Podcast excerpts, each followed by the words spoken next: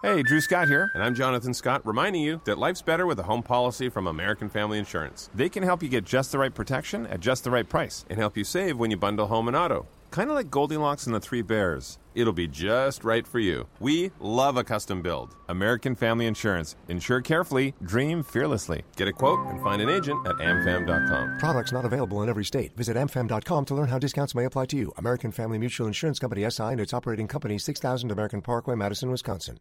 With the Lucky Land slots, you can get lucky just about anywhere. This is your captain speaking. Uh, we've got clear runway and the weather's fine, but we're just going to circle up here a while and uh, get lucky. No, no, nothing like that. It's just these cash prizes add up quick. So I suggest you sit back, keep your tray table upright, and start getting lucky. Play for free at LuckyLandSlots.com. Are you feeling lucky? No purchase necessary. Void where prohibited by law. 18 plus terms and conditions apply. See website for details.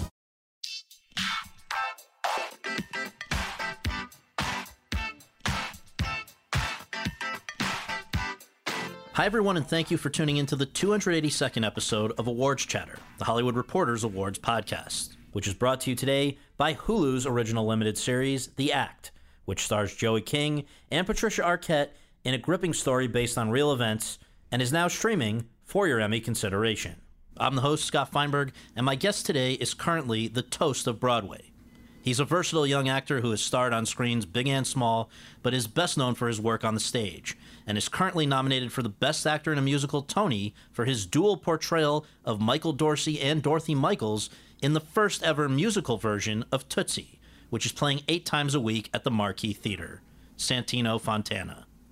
Over the course of our conversation at the offices of Polk Company, the PR firm representing Tootsie, the 37 year old and I discussed the importance of his years as a student in a BFA program that brought together the University of Minnesota and the Guthrie Theater, how he began making his name on Broadway, only to have his career interrupted and his life jeopardized by an injury that he sustained during a 2010 performance of A View from the Bridge how he rebounded in 2013 with the parts of two princes, one on Broadway in Cinderella, for which he received a Best Actor in a Musical Tony nomination, and the other in Frozen, the Disney animated film that became an international phenomenon, and a couple of years later as the love interest on the CW show Crazy Ex Girlfriend. How, most recently, he wound up wearing a dress and high heels and singing like a woman as the star of a show now garnering rave reviews, making more than a million dollars a week, and currently nominated for 11 Tonys, plus much more. So without further ado, let's go to that conversation. Santino, thank you so much for joining us. Great to have you. We always begin with just a few basics. Where were you born and raised, and what do your folks do for a living? I was born and raised in Stockton, California, in San Joaquin Valley, and moved when I was 10 to Washington State, to Richland, Washington. My father is an agronomist, or was, he's retired now, and my mom was a teacher and a counselor, high school counselor. For people like me who are listening, can you just clarify what an agronomist is? Sure, it's like a combination of an economist Yes. and an agriculturalist. So it's basically he worked with farmers to help optimize their crops. Okay. So growing up, it sounds like most of the formative years would have been in Washington, Yeah, I would say, yeah. and that you know there apparently around a, a large Mormon population. Yeah. Um, what sort of exposure was there to theater and the arts and whatever there? I mean, not a lot because there was no well, both in both towns. But and I was in California until I was ten, and then I was in Washington from ten to eighteen. There was no professional theater or professional music, any performing arts, visual, any any arts, Oh any professional. There were no. um yeah, there were none of those. there was a temple, Okay. a Mormon temple in Right. my hometown, and a very large percentage of our. uh, You're not Mormon, are you? no, I'm not. So were you? I was raised Catholic. Were you able to participate in the whatever the productions or whatever the temple was doing, or that was just Oh, I you know I don't even know. You can't go in the temple if, you're, you're not, not Mormon, Mormon. So. I've never been in a temple. I've been I've driven by it. Right. No, but there were always you know there were community theater productions. There were school productions. Yeah. That was the majority of what I did. There was a children's theater that I was in the very first production of in Washington, Mm-hmm. and there was like a community college where they did productions that the community could audition for. So, in terms of the idea that acting could actually be a, a long-term pursuit, I mean, the, the closest thing to that that I, in prepping for this, that I came across, how would your, I guess, your grandfather keep you busy? Yeah, my grandfather, he babysat for me a lot, especially when we lived in California. And he would go to Blockbuster back when they Rest in peace, rented, yeah. yeah, rented movies, which is yeah.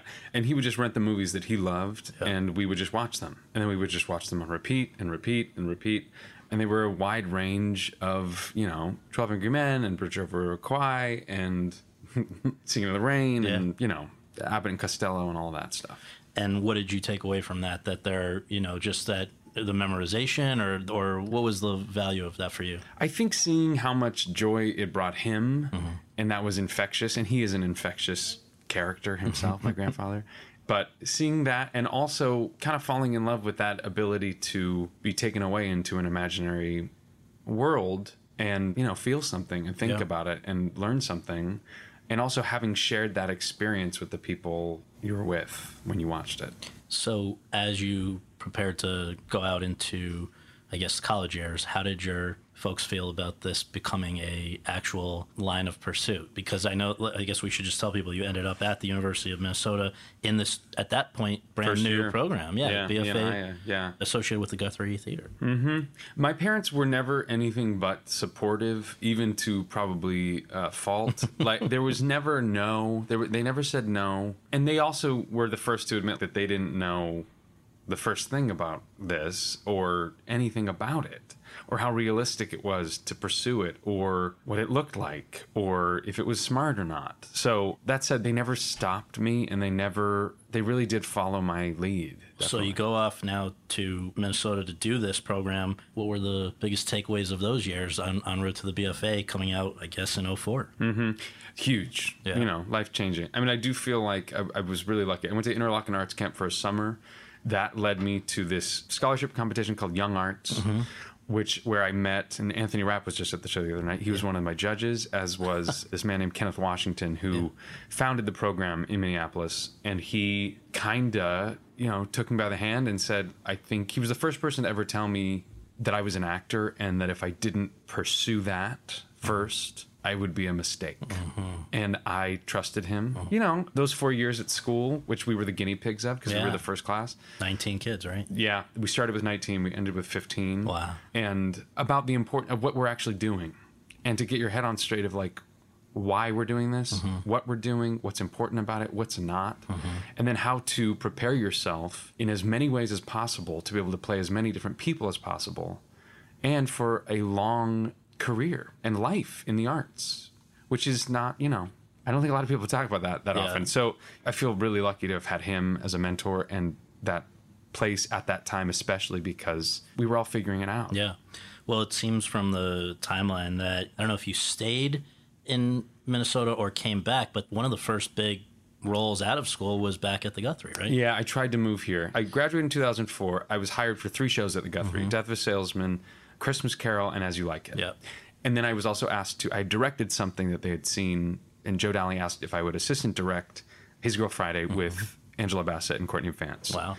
Who I ended up like running lines with them in their apartment. They became very close, and Courtney then helped me when I moved to New York.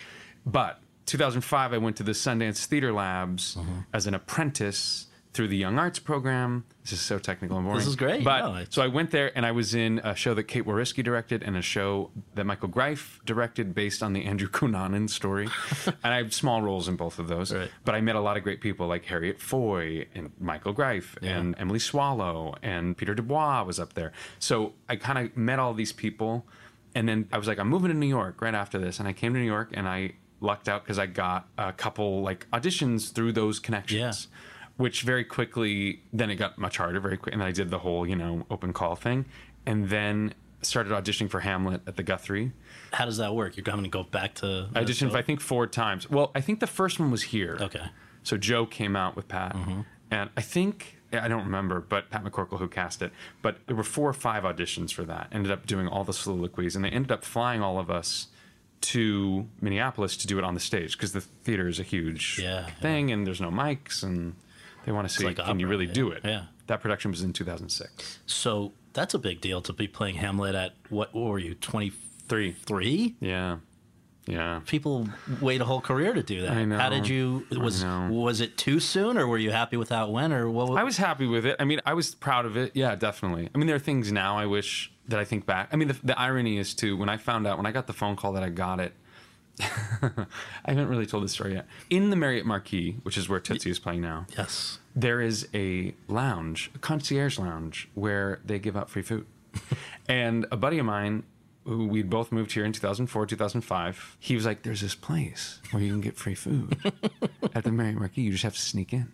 So we would go and sneak in for, you know, off so many times, weeks, months at a time. I can't tell you how much time I spent there. Enough that we had backstories. I was prepared if someone confronted me that I was Bill Marriott's nephew. And if they asked for my key, I would be like, you know, I'm Bill Marriott's Yeah, nephew. don't mess with me. Yeah. And then, like, can I get your name? Right. Just like all the ways to like scare them so that they would avoid it because you can't be wrong. They don't want to be wrong. right. So I got the phone call while we were there. On my Oh cell phone, God. and I was stealing, well, basically stealing food from the Marriott Marquis. That's cl- and now to And now we're doing the show there. And then, funnily enough, like four or five years ago, I was the voiceover for Marriott. no. yes, it was. They, like, like a TV commercial or something. Yeah, you've seen it. You've I'm seen sure it. I have. You've Oh definitely my seen it and heard it. That's you can't make that up. Anyway, so then I got back and um, yeah, did Hamlet at Guthrie in 2006. And then moved to New York for good. Yeah. Then it was like, okay, let me try it again. Because now with that credit, does that help your standing here? I mean, does it? I don't know. I don't know. I mean, I'm, it didn't hurt. Yeah. I'll say that. It didn't Right. hurt. But, you know, New York is a different animal Right. and it's a beast. Well, so that was also in 2006 that you came back here, right? And somehow by 2007, you're making your Broadway debut in a revival of Sunday in the Park with George. So connect the dots. What? Yeah. Well, I did the luck. Okay, here we go. So 2006, Hamlet of the Guthrie, and Mel Marvin, who's a composer, mm-hmm. he did the music, the underscoring for Hamlet. Okay. And he's also friends with Tom Jones, who wrote The Fantasticks. Right. Not the Welsh pop star.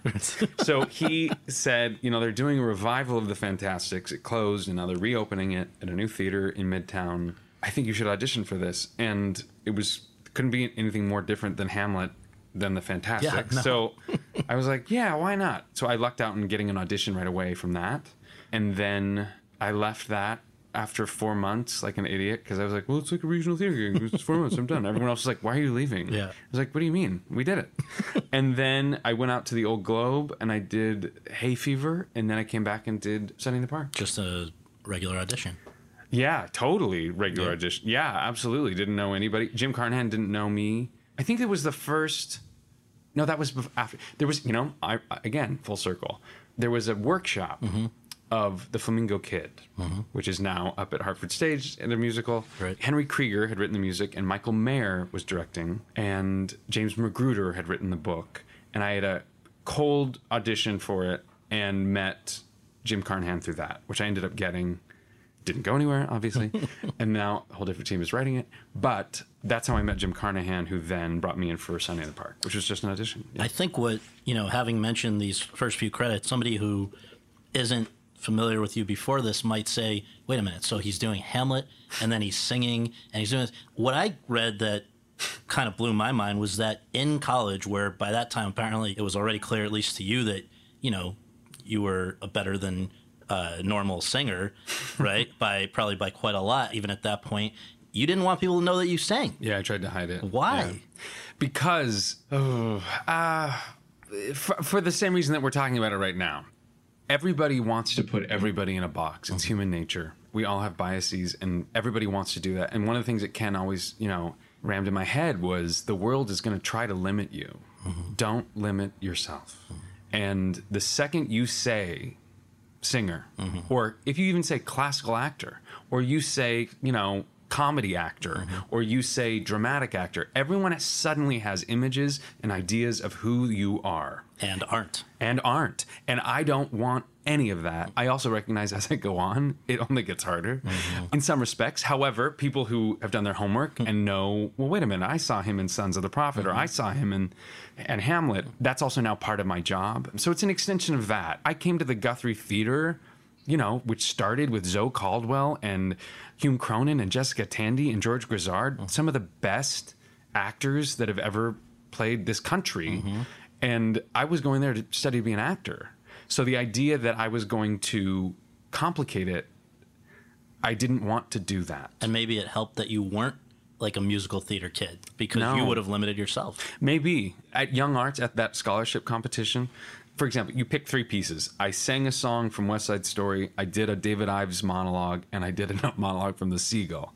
and Ken, when he right when he said, "I think you're an actor, and you'd, it'd be a mistake if you didn't pursue this," mm-hmm. he said, "Why did you pick The Seagull?" Mm-hmm. It was strange. Yeah. and I now see, but it's also incredibly representative of who I am that's and who I want to be. Right. It's a challenge, you know, especially if, when what we're trying to do as artists, as actors, you're trying to inhabit other people's skin, and the very idea of that has no limits on it. Right. So why would you then try to categorize, especially today? Right. Uh-huh. Everything is categorized. Everything is specialized. So to fight that is a challenge, but also I feel like a necessity. Right. What do you remember of that first night, the Broadway debut in Sunday in the Park? Oh, I was very excited and very nervous, and I remember it feeling very kind of like, yeah, it was it was super, and also that cast was great, and I loved all Who those were, people. who were some of the others? Oh, uh, Daniel Evans and Jenna Russell and Michael Cumpsty and uh, Jessica Molaskey and Ann Nathan. I mean, I could go on. Yeah. It was a great group of people. And um, Sam Buntrock, who became a friend, who was the director. Alex Gemignani was in it. Yeah, it was a great. And that score was great. Yeah. So, Be. really cool. So from there, you went into I think what would have been the longest run in anything up to that point with Billy Elliot, like ten months. Yeah. you're the brother, sort of Yeah. political guy in a show that gets very well received. Right? I mean, Yeah. that was a, a. What does it feel like? Now you're certainly experiencing it again with Tootsie, but you know to be sort of part of the toast of Broadway. That's a gotta. Can you breathe a little at that point? When up to that point, it seems like it's just you know, can I join the club? Now you're sort of in it. I think. Well, no. No? I mean, no. I hate to. I, I. I always. Oh, it's so hard to talk about. I mean, I feel like what I will say it added to the arsenal of experiences of understanding what the life of an actor is or can be, Mm-hmm. and Billy Elliot could not have been more different than Sunny in the Park Mm-hmm. or anything I'd done up to that point.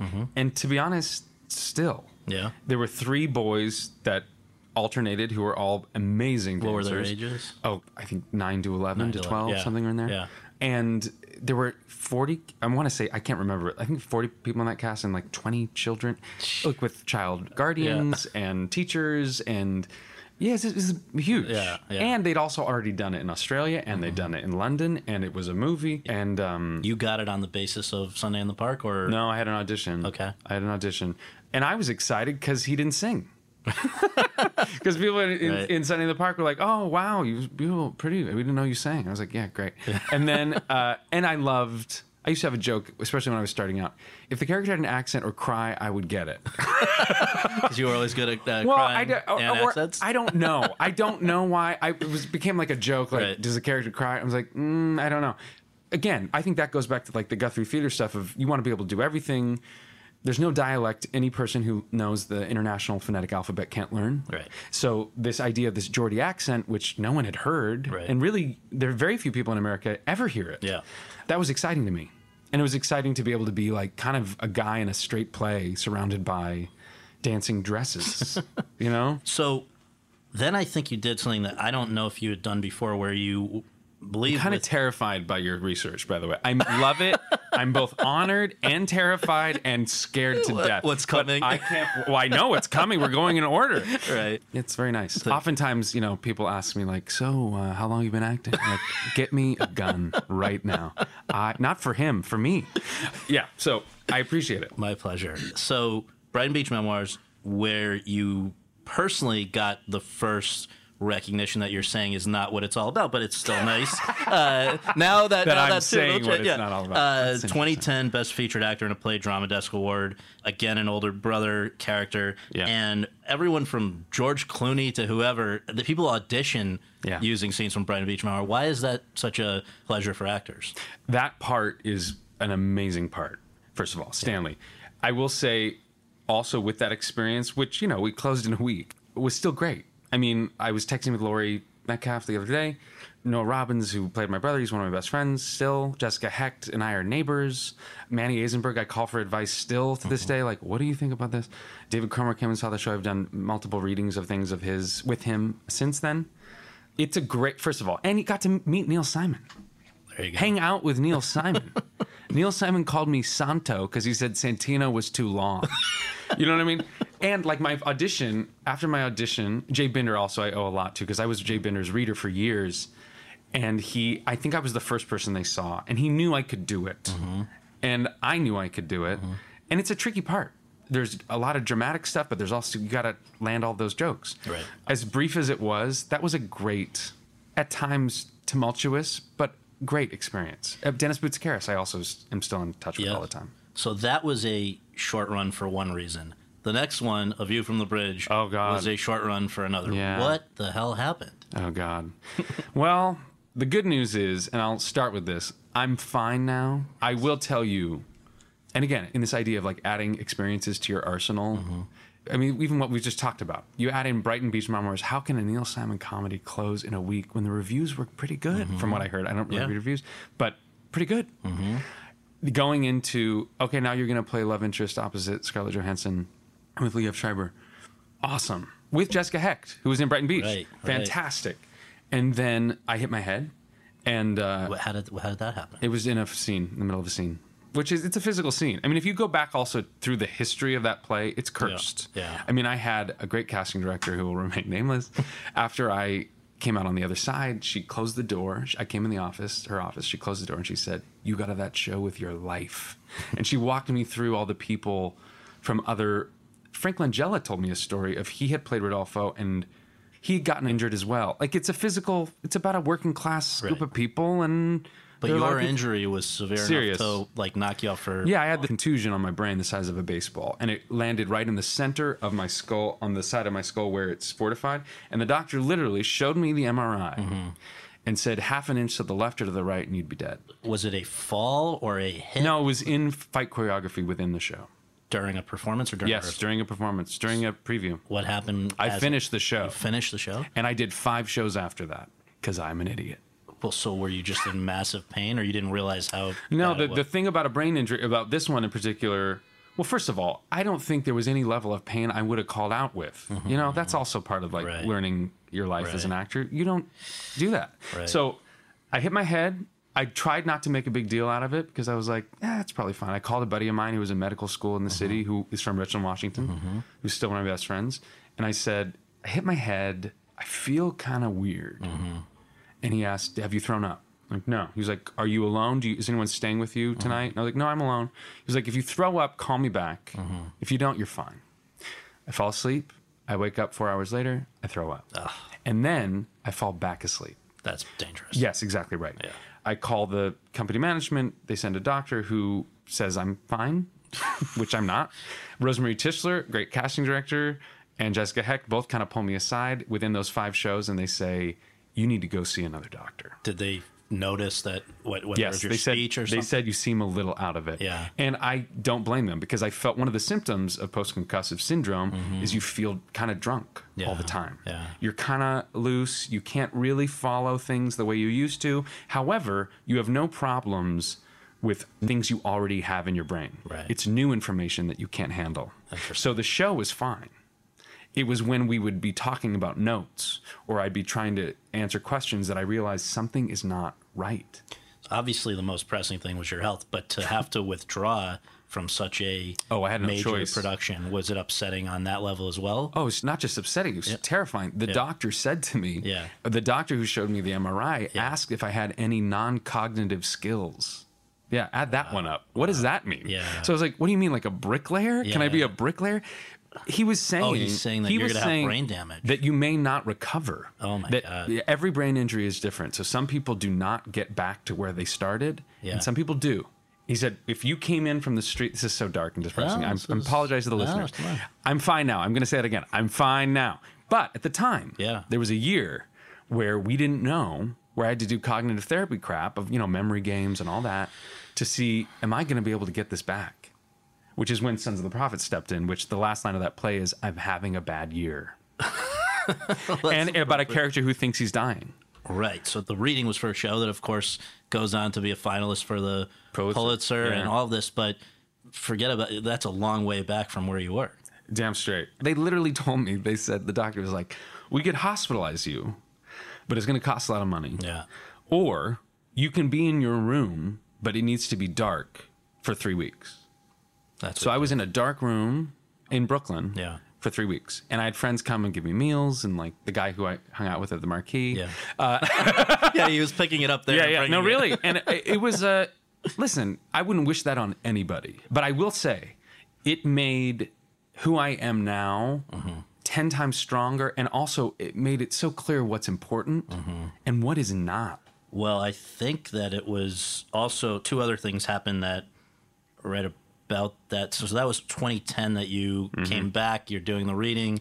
yeah That show, I guess, ends up happening in 2011. Uh, Yeah, I did Importance of Being Earnest That's right before that with Brian Bedford. Yeah. And then I guess on a personal note, something else. You, I think you met your now I met my wife. wife during Importance of Being Earnest, the second half of it. So things were turning around, I guess, after, from God. where they were. Well, I didn't have many options. No, it was either like worse. disappear or things are going to get better. Right, right. Yeah, exactly. Okay, so 2013 is the year of the princes for you because I don't know which project came about first. Probably Frozen, right? You know, I think it was, they really overlapped. Yeah. Uh, I had auditioned for Tangled, and then. Uh, This is the movie from Disney. Yes, and then later on, they called me in for I think it was called Snow Queen. It was a different script, Mm-hmm. different story, and I was in the callbacks for that, and then it fell apart. And then months later, Frozen, different character, different audition, and that there were several auditions to that as well. And I think it had started while the workshops of Cinderella had begun. This is now we're talking Cinderella on Broadway, yes. and so you, do you think that you so you were on Disney Films radar? Yes. independent of you doing Cinderella. It wasn't that Jamie which- Roberts, the great casting manager, who's a friend of mine as well, she saw me in Billy Elliot. Okay. She brought me in from Billy Elliot. She she saw me in Billy Elliot. She ran into me in the street right after with Katie Lowes, ironically, the TV actor and great actor, not just TV, theater, film. Yeah. They're friends as well. Ran into me on the street. And they were like, "Do you want to go get some food?" We went and hung out, hit it off. They were asking me all these same similar questions you're asking, and then uh, uh, she called me back in. And so I was on her radar. Yeah. But you know, then yeah, exactly. And I think the end of the workshop of Cinderella in 2012, I want to say, coincided the day it finished. The workshop finished. Laura Osnes took the cast to a yo- frozen yogurt place, Yep. and I got the phone call while we were there. While you were there. that you that I got frozen. That's So awesome. I'm going to be the villain. Well, so yeah, the the Cinderella prince is the good prince, and Laura Osnes is terrific, right? I mean, yes, she is. I think most recent thing was I saw her in was Bandstand. Uh, Bandstand. Uh, yes, yes. And- I mean, she's done a million and things, so many. but Broadway, thi- yes. Yeah, I think she's like, and also I think is she. She is just shot a Hallmark movie, I think. But was she also? Maybe I'm losing it, but is she also in like you, Fosse Verdon? Yes, she is. Yes, she is. Okay. Yes, she was in Fosse Verdon as well, and So- so was I Cash, my old classmate from There we go. Yeah, um, it's nice to And highlight a few people. Jessica Hecht's husband directed my episode. Figure that one out. There you Adam go. Bernstein. Yeah, it's amazing. Well, so that show went over very well, and you got your first Tony nomination, Best Actor Yep. in a Musical. And I think also you're, again, this person who at the time was your girlfriend, now your wife, was in it as well. Is that one that you look back on as, I would think it's a, probably a pretty hard to top one? It was pretty great. Yeah, yeah. I mean, our wedding, she came in, Jess went into the show. We overlapped for three weeks towards the end of my first year. Of, I just did a year, and then Jess came in, and other people came in. But our wedding was in 2015, and it was like primarily the cast of Cinderella. Uh, Vicky Clark sang. Peter Bartlett was our officiant. Wow. Yeah, Harriet Harris, all those people, Ann Harada, they were all there. Yeah. And then you, you know, you go off and do Frozen, and I, I sure any Disney movie is going to be a big deal, but did you have any No. sense this was a phenomenon? No, I've said it before. I'll say it again. It feels like you're a sperm donor to a kid who becomes president. I mean, you, you were there. I was there five days, and one of those days was just sounds. So one day was just like, Yeah. Mm. that was a day. So there are four days over two and a half years Right. of doing that. And then, it, you know, then you're sitting next to children on the airplane that are watching it or people dressed up. As I walked here, That's there was a giant Elsa, you know, stuffed doll Times in Times Square. and I want to go say hi. well they don't a, get it. A lot of Broadway folks were part of that, right? I mean, we got Josh Gad, Yeah. um, John Groff. John Groff. Kristen Bell had done Idina. uh, uh, and Idina. Yeah. yeah. Well- Alan Tudyk. So that was a that was the Good Prince and the Bad Prince here, and then I think one of the first times that I saw you would have been in Act One, Yeah. which was a year later on Broadway opposite Tony Shalhoub, yeah. who uh, was great in that as well, and and again now going from musical to a Play. straight play, Yeah. which that was a even just the staging of that was interesting. You guys had such a complex, circular, revolving set and whatever. But I mean, when you work with somebody like a Tony Shalhoub who's been doing it forever, are you the kind of person that will seek out advice, or is it just sort of, or you know, input, or is it just sort of taken through osmosis what's there? I mean, I think uh, Tony's incredibly not only generous but incredibly approachable dude. They came to show the other day. He's lovely. Yeah. I mean, yeah, we played poker together. Like it's any any question I'd have, I'm sure he would be more than happy. And Andrea Martin as well, who's Yeah. become also very close. She's a she lives up by us. And Chuck Cooper was in that cast. I mean, that was uh, I always say about that show, it, it's not the work, it's the stairs. Yeah. because it was like two people who don't know. It was like a it was like a revolving set that I think won the Tony for Beowulf, Mm-hmm. and two flights of stairs that I would run up and down, up and down, up and down Constantly, And yeah. we did a Fitbit. We put a Fitbit on me. I did. My my dresser, Lauren Galatelli, who's still my dresser now. She was like, "We're gonna see how much." And we had bets, Yeah. and I, I think it ended up being like um, I want to say either a mile and a half or two miles a show. Wow. Oh, Yeah. God. Yeah. Okay, so this brings us to where probably people who can't spend much time in New York and who don't necessarily investigate who's voicing characters in movies they see, where they would have gotten to know you for the first time, and that would be Crazy Ex Girlfriend. Yep. This is, of course, Greg Serrano, the gruff bartender, in 22 episodes spanning 2015, 2016. It's musical dramedy that's on the was on the CW. Aline Brosh McKenna, Rachel Bloom. How'd you first hear about it, and what appealed to you about it? I had an audition during, I think it was during Act One, and at first I was like, I don't think so. I, they don't. They don't want me. That's not. I'm not right for this. And Telsey cast it, and Yeah. um, they brought me back, and they were like, please, please come in. We really think it's a good fit. I came in, played the piano, sang, did the scenes, improved a lot, which was actually really fun. Mm-hmm. Got the pilot. Marc Webb directed. It was supposed to be for Showtime. You know that whole story. And well, then, I yeah. think that, but that's interesting because that would maybe affect your plans later. I mean, this was going to be a 30 minute Showtime comedy. That's quite 10 different. episode- yeah, 10 episode, 10 episodes. Quite different than what would it be? A 20. up to 22 24 you know whatever they want i mean uh, uh, an hour long show an hour long show shooting an hour long show is very Right. different than shooting a half hour show i had not gotten married yet Mm-hmm. my wife's whole is from philadelphia her family is here her Mm-hmm. Right. friends are here her you know Yeah. it's it's, it's tough it was well, tough Well, so for for the season that you did, you made it work by. I mean, this was in L.A. yes Your wife's in a show in New York. yes Not easy at the beginning of a marriage. Not easy. Not easy and scary because Right. you realize, you know, also, uh, yeah, i again, this goes back to Ken. Right. What are you doing and why are you doing it? Right. I want to tell I want to tell great stories with great people uh, and play great characters.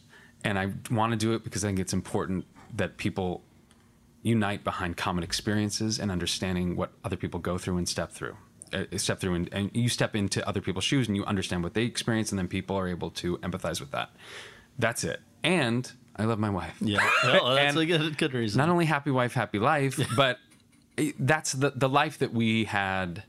It just suddenly there was like, oh no, what's going to happen here? Are you going to stay in New York while I'm in LA for six more years potentially? Mm-hmm. Are you going to move to LA where you know no one? And also, I realized if I had been her, stepping into the shoes of my wife, mm-hmm. you meet this guy, you get married to this guy, you want to spend your life with them, and now they're saying you got to move across the country where you know no one. Yeah. Just to play devil's advocate, though, are you thinking at all to yourself, if I pull out of this opportunity, there's no guarantee that another one of this high profile comes along and I could be screwing myself? Well, yeah, of course. I mean, I thought everything. Yeah. I mean, the good thing is my agents were very smart. They knew like this Yeah. isn't. It's very rare for a show to have a second chance like that, Right. Eh, which is fantastic for the show. But they knew, and they said, "You've got to make sure this is a one-year contract because we know you." Yeah. and they knew I wasn't auditioning for things that would relocate you and. f- Potentially for Seven-year seven years of commitments, a yeah. hour long show. Right. They knew me. So they Right. said, We've got to make sure. And I was upfront and honest with them about that from the beginning. Yeah. So when that year was up, and we were like, and also keep in mind, we had no idea if it was gonna Yeah, it was continue. not a guarantee at all. No. So yes, I mean, I thought everything. I thought all of the worst scenarios and the best scenarios, and And the way it resolved was that airport. yeah, yeah, that's which right. was In the nice second season, bow on the on the whole thing. And uh, I guess they've now wrapped the It's- show yeah. after four seasons. Yeah, some of the cast, Vella and Dave were over at my place the other night, who plays Heather and White Josh, and Donna Lynne and I were texting the other day. But it sounds like it's kind of, Yeah. I think, I don't know. Yeah. Well, so you come back, and among other things, I know you've been been involved with a few things over those whatever two or three years between that and Tootsie, but Mm-hmm. one of them, how did you end up with Bernadette Peters and Hello Dolly? I Oh, yeah. know it's just a short period, but that that is a fun show to watch. I don't know if it's a fun show to do. It is. Yeah? It is. It's up there with this, with Tootsie. Really? I mean, I do think that also was one of those things. There was a, what was the TV show? There was some TV show I was up for that we were hoping was going to happen and Yep. ended up falling apart. And I shot a pilot that also we had just found out was, we hadn't found out yet. Scott Rudin's office called my reps and were like, hey, would he be interested in like coming in for like a brief time to Hello Dolly? And initially, again, I was like, no, Yeah. I, I'm not going to be good at that. I, I don't think I'll be good at, you get like 10 days of rehearsal. Which part was this? Cornelius. Cornelius. So we said no. Right. They came back and uh, then they were like, "Well, would you go see it? What if we just got in tickets?" And so we went and watched. And uh, when Bernadette Peters sang, before she sang, before the parade passes by, she has that monologue to her husband, her passed away husband. And my wife and I were both crying. And we were like, "It's really good. it's really good." And you didn't have to commit for that long. It was two months, and it was summer stock on Broadway with Victor Garber and Bernadette Peters and Kate Baldwin. I mean, Yeah. it's insane. Right. I was so lucky, and Jerry Zaks was fantastic, and Steve Edlund, his associate, who, you know, stepped me through it again. It was ten days of prep, but it was, and that show Oh, that's amazing. is a joy. So in there, I guess you do your Fosse Verdon episode as well. Yep. Which I don't know. Have you been? Have you been I watching? watched- I don't watch It's going really. over huge. No, it's great. I hear it's great. Yeah. and I knew that from the writing. Right, Stephen right. Levinson. I mean, it's great. But now this brings us to the uh, featured attraction, which is Tootsie, which opened on Broadway, having already played in Chicago, opened on April 23rd.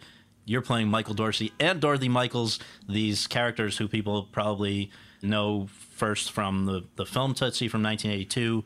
Dustin Hoffman played it. But now the idea that they would turn a great comedy, I think, according to the American Film Institute, the second greatest comedy of all time in terms of films, you're going to take it and make it into a musical and do it on Broadway. How did you even hear about it at the beginning? Sure. And would you have thought that this is something that you should pursue, or was it somebody else's idea? It was not my idea. I had worked up at New York Stage and Film with Scott Ellis, our director, mm-hmm. on something that I'd written that he had directed, and we got along very well. I thought he was hilarious and smart and talented, and also a good, a deeply good man, a great man, and and thoughtful and generous. And uh, I was like, that's that's good to remember, you know. And he called me, I think, a week later after we finished and he said, "I got a script. Will you read it?" He told me it was Tootsie. I was like, "Oh, based on the movie one." The and I was and I kind of launched into a like, "You got to make sure whoever you get." I was like, you know, he can't just be a singer, Right. and he can't just be a comedian, and he can't just be an actor. He has to, and he can't, you know, he has to also be able to sing. And he also, I like launched into this like, "Oh, that's a good part. You better make sure." He was like, "I just called you. Will you read it?" I was like, "Okay, yeah, I'll read it." And uh, that was three years ago. Yep. And he said, let's just do the first reading and we'll see what we think. You know, the great thing is then I got to, and I'd met David Yazbek before. He didn't remember, but, um, and he shouldn't have.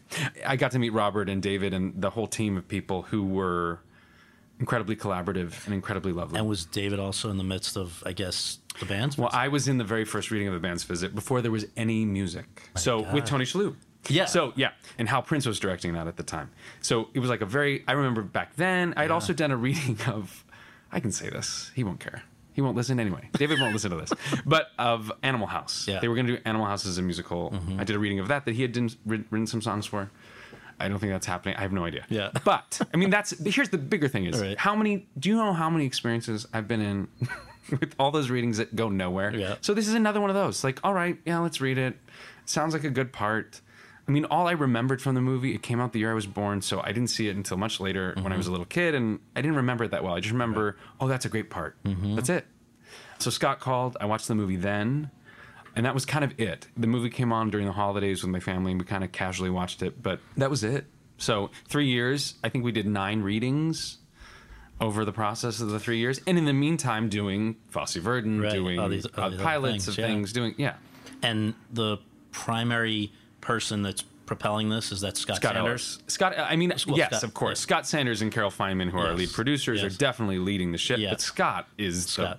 The, And people in LA who where a lot of our listeners are, I believe he's also you know a directs a lot TV of director, TV. yeah. Done the Marvelous Mrs. Maisel and all yeah, kinds of stuff. So- comedies, dramas. Yeah. he did the live Christmas story live thing. Yes. Yeah, absolutely. So, in terms of now, you know, going through all these readings and whatever, in the course of doing that, I guess even like when you're doing a reading, are you have you figured out the Dorothy no. voice? No, you figured nothing out. No, you're just trying crap. Yeah. You're like throwing shit at the wall and seeing what's going to stick, what doesn't.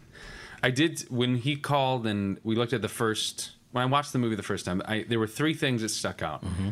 She's from the south. There's a red dress, and the conflict is that he falls in love, but as someone that he is not. Right. That's it. That's the core of the story. So anything beyond that, I say, go for it, up for grabs. Mm-hmm. And uh, luckily they agreed. I mean, I think it changed so many different ways. We tried. I tried a version of her as like a Minnesotan from my time in Minnesota, which was interesting. But Yeah. we felt like, why not just Southern? Right. What's the problem? Right. I'm not a great impressionist, so I wasn't worried about me doing an impression of Dustin Hoffman. Also, I didn't watch the movie that much, Right, so I right. couldn't. I couldn't have if I tried. Right. And then it's a pro. You know, it's a learning process. That's what's one of the great things about this is there were so many things we had to figure out. And to me, that's super exciting because I have lists of like, okay, here we Right. go. I'm going to watch women on the subway. I'm going to talk to my mom and my sister about certain things that I never thought of asking them. I'm going to talk to my voice teacher about what is realistic mm-hmm. eight times a week. I'm going to start walking in those high heels with Leslie Flesner, who is in the ensemble of Hello Dolly, who is also the assistant dance captain now at Tootsie. She put me through my paces. You know, all of that's exciting. Well, and I think one other thing that may have given you guys a little bit of trepidation because I think it was unfolding as you guys were developing the show. We have the whole Me Too thing comes Absolutely. out. We have a society that's becoming more sensitive to gender politics and you know trends and Yeah. all kinds of things. I know that you were actively making sure that the material was going to be and that your performance was going to be respectful about that. Can you share what some of the steps were that you took? Absolutely. A playwright friend of mine reached out to me, Winter Miller, who's a friend. I'd done a reading of hers, and she said, Yo, I'm excited for you. I heard that you're doing this. I'm thrilled for you. I'm also terrified for you. And I really think and she she knew me. So she knew that she was talking to someone who wanted to listen. And she suggested we reach out to Gloria Steinem or Rebecca Traister. We reached out to Gloria Steinem, who was understandably very busy. Yes. But was lovely through Emily Mann, who's also a friend. I ended up Googling Rebecca Traister, who said mm-hmm. Tootsie was her favorite movie on Twitter. And I was like, this is a sign. That's it. And then, and all I had seen, I mean, I had read articles that Rebecca had written, but I didn't know her work as well as I do now, of mm-hmm. course. And then I looked her up on Twitter and saw that Kate Baldwin followed her, and she followed Kate Baldwin, who at the time during Hello Dolly, I was making out with every night. so I went up to Kate and I was like, Kate, how do you know Rebecca? Why are you following Rebecca Traister, and why is Rebecca Traister following you? Right. She's like, "Oh, we went to college together." So, and my wife was like, "It's Bashert. You have to, you have to reach out to her." And uh, I did. We had lunch and we talked about the movie. We also ended up. She spoke at Michael Friedman's. This is so insidery, but this is a. That's what that's what it is. yeah. She spoke at Michael Friedman's funeral that I was at in Philadelphia, which was at Germantown Friends School, which is the school that both Michael Friedman went to, Rebecca Traister went to, and my wife went to. Oh my god. So I was there, and then I we had lunch, and I was like, "Oh my gosh, you were the person who spoke at the funeral." And I had done readings of some of Michael's stuff, Right. and uh, loved him. And I said, I told her, I was like, "Listen, I like to think of myself as a progressive guy. I know there are things I know I don't know, and uh, you know, I started reading all of her stuff. She Yeah. started. She just kind of drilled into me. It, it stuck with me that the physical stuff is fine and funny and real. But the bigger stuff is the stuff that is uh, inbred into society Yeah. that that you don't think about, and my awareness level just exploded. Well, so the thing that everybody remembers about Tootsie the movie, and if, even if they haven't yet seen the show, Mm-hmm. where it comes up again, is you know, essentially I'm paraphrasing, but like it took me being a woman to learn how to be a pro- better man. How to be a better man. I was a better man with you as a woman than I ever was with a woman as a man. yes. I just have to learn how to do it all without the dress. I think that's Larry Gelbart from the movie. Yes. Yeah. And so that's Michael Dorsey's experience. Is that also Santino Fontana's experience? I mean, not to the same degree. Yeah. I will say Michael Dorsey has zero emotional intelligence and is completely unaware of people outside of himself at the beginning of the of the story. Yes. That wasn't that's not me. That was not me. no, I, I just mean the idea that No, you no, see you world differently. absolutely. Yeah. How could you? But it's the same with any role. You know what I mean? Right. If you're really paying attention and you're really being honest about trying to step into somebody else's shoes, Right. you're going to learn more about yourself and humanity. Yeah. I mean, I'm never. We're never asked. There are three men in this room right now. Yeah. For people who can't see, no one is ever asking us, "Hey, do you need it? Do you want us to walk you to the subway at one in the morning?" Mm-hmm. You know, drill down on that. Why? Because it's dangerous. Mm-hmm. Wait, like for, for a woman to walk outside is dangerous later. What the fuck? Mm-hmm. Yeah. You know what I mean? Yeah. Like that's the stuff. The fact that equal pay for equal work is not.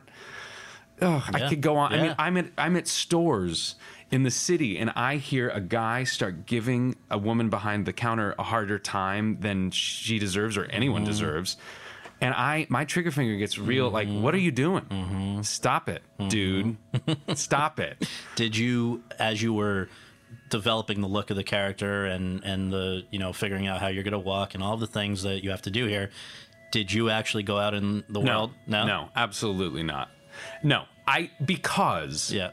What we're doing is an illusion. Mm-hmm. You know what I mean? It- I also knew, and in the same way that the biggest thing that I envy about the film, ex- the people who had the experience of making the film, is mm-hmm. they had hours and hours and hours and hours in a makeup trailer. Yeah. I have 10 seconds. Oh, it's amazing the turnarounds. Yeah, it's a lot, but don't get too close. You know, which is fine because also I will also say there are all different types of women. There are women who look all different ways. Right. There's not one type of way that a woman looks or sounds. So the canvas is broad. Right. But if you are playing somebody who's trying to defraud others of who he actually is, you're not going to want them to get too close either. No. And you're also constantly terrified. Right. So Michael Dorsey is not swimming through this experience. No. He's terrified every step of the way. When he starts getting successful, it gets to his head, and then his life falls apart. You know, that's the story. This is uh, I have said this without you, so I feel like I could say it with you and not not be brown nosing. This is the most fun, my favorite show of the season, and the moment that I um, I'm my, the producer today, we we went and saw it together, and the moment that I was won over, and I just smiled the whole way through was.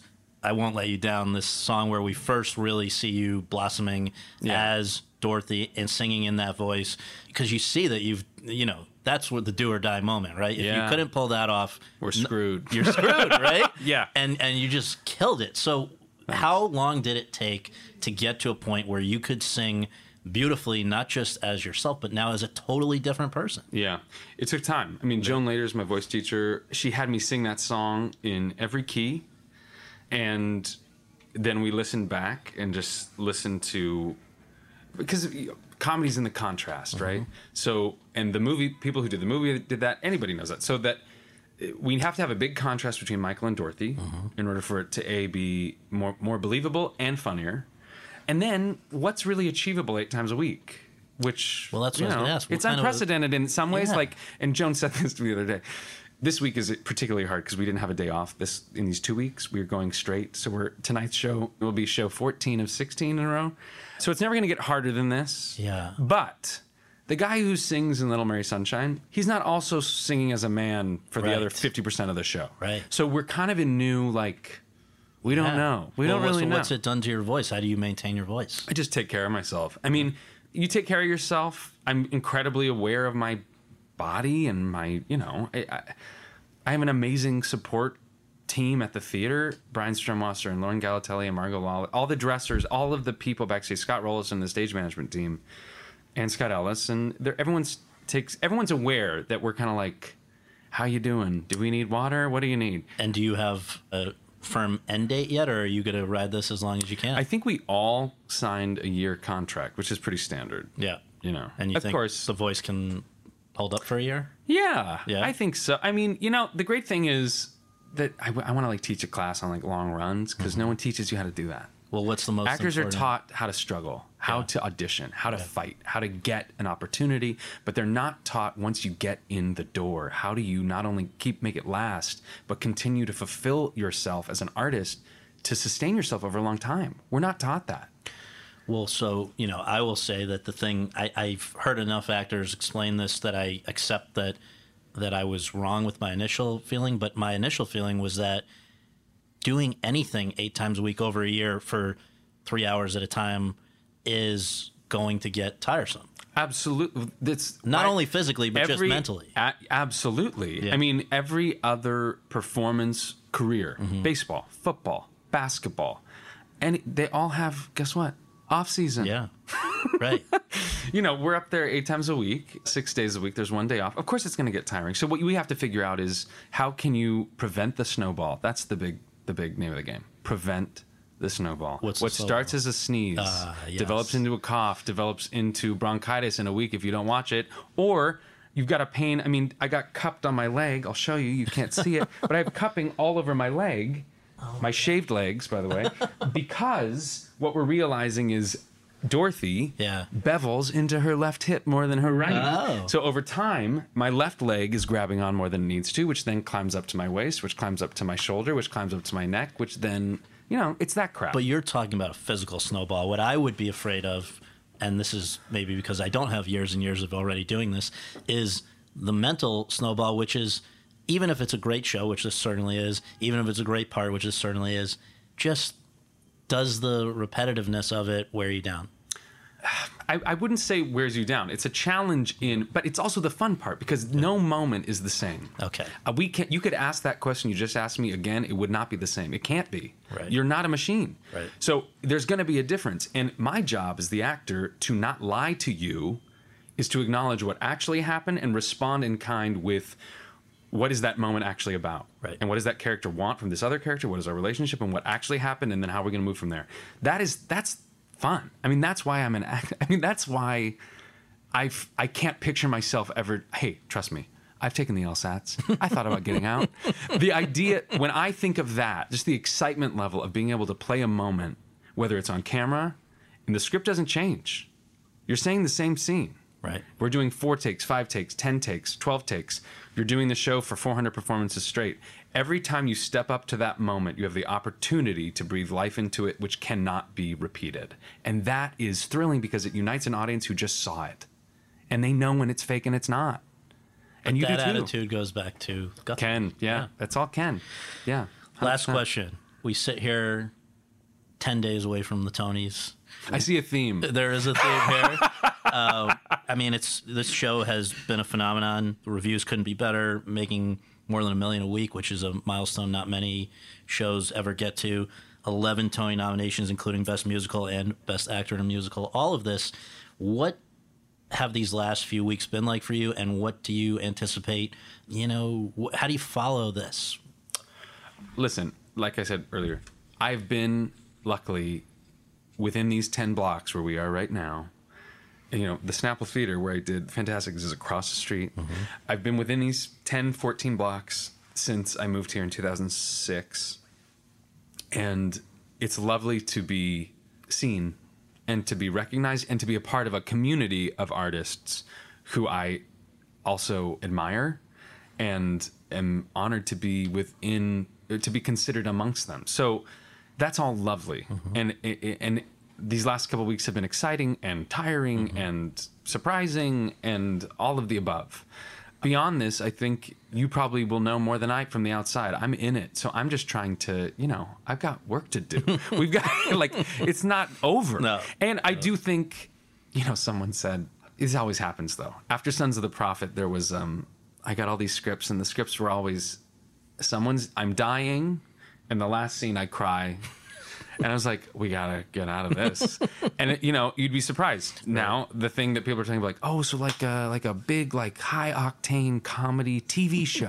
like we, we literally just did that, or it's, something deal with gender politics, and like Right. we literally just Yeah, did that. yeah. I don't think anything changes in the in, from my point of view in terms of great stories, great characters, great working with great people, and uh, you know, trying to continue to chase that that passion of what I love to do. I don't think I can do anything else. I think any idea that you can is lunacy because you can't control it. You can't.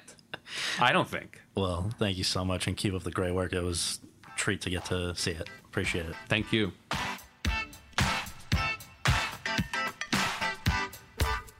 Thanks very much for tuning in to Awards Chatter. We really appreciate you taking the time to do that and would really appreciate you taking a minute more to subscribe to our podcast for free on iTunes or your podcast app and to leave us a rating as well. If you have any questions, comments, or concerns, you can reach me via Twitter at twitter.com slash Scott Feinberg. And you can follow all of my coverage between episodes at thr.com slash the race. Finally, be sure to check out the other podcasts that are part of the Hollywood Reporters Podcast Network, all of which are excellent. Lesley Goldberg and Daniel Feinberg's TV's Top 5, Seth Abramovich and Chip Pope's It Happened in Hollywood, Carolyn Giardina's Behind the Screen, and Josh Wigler's Series Regular. On behalf of all of us at The Hollywood Reporter, thanks for tuning in. With Lucky Land slots, you can get lucky just about anywhere. Dearly beloved, we are gathered here today to. Has anyone seen the bride and groom? Sorry, sorry, we're here. We were getting lucky in the limo and we lost track of time. No, Lucky Land Casino, with cash prizes that add up quicker than a guest registry. In that case, I pronounce you lucky. Play for free at LuckyLandSlots.com. Daily bonuses are waiting. No purchase necessary. Void where prohibited by law. 18 plus. Terms and conditions apply. See website for details.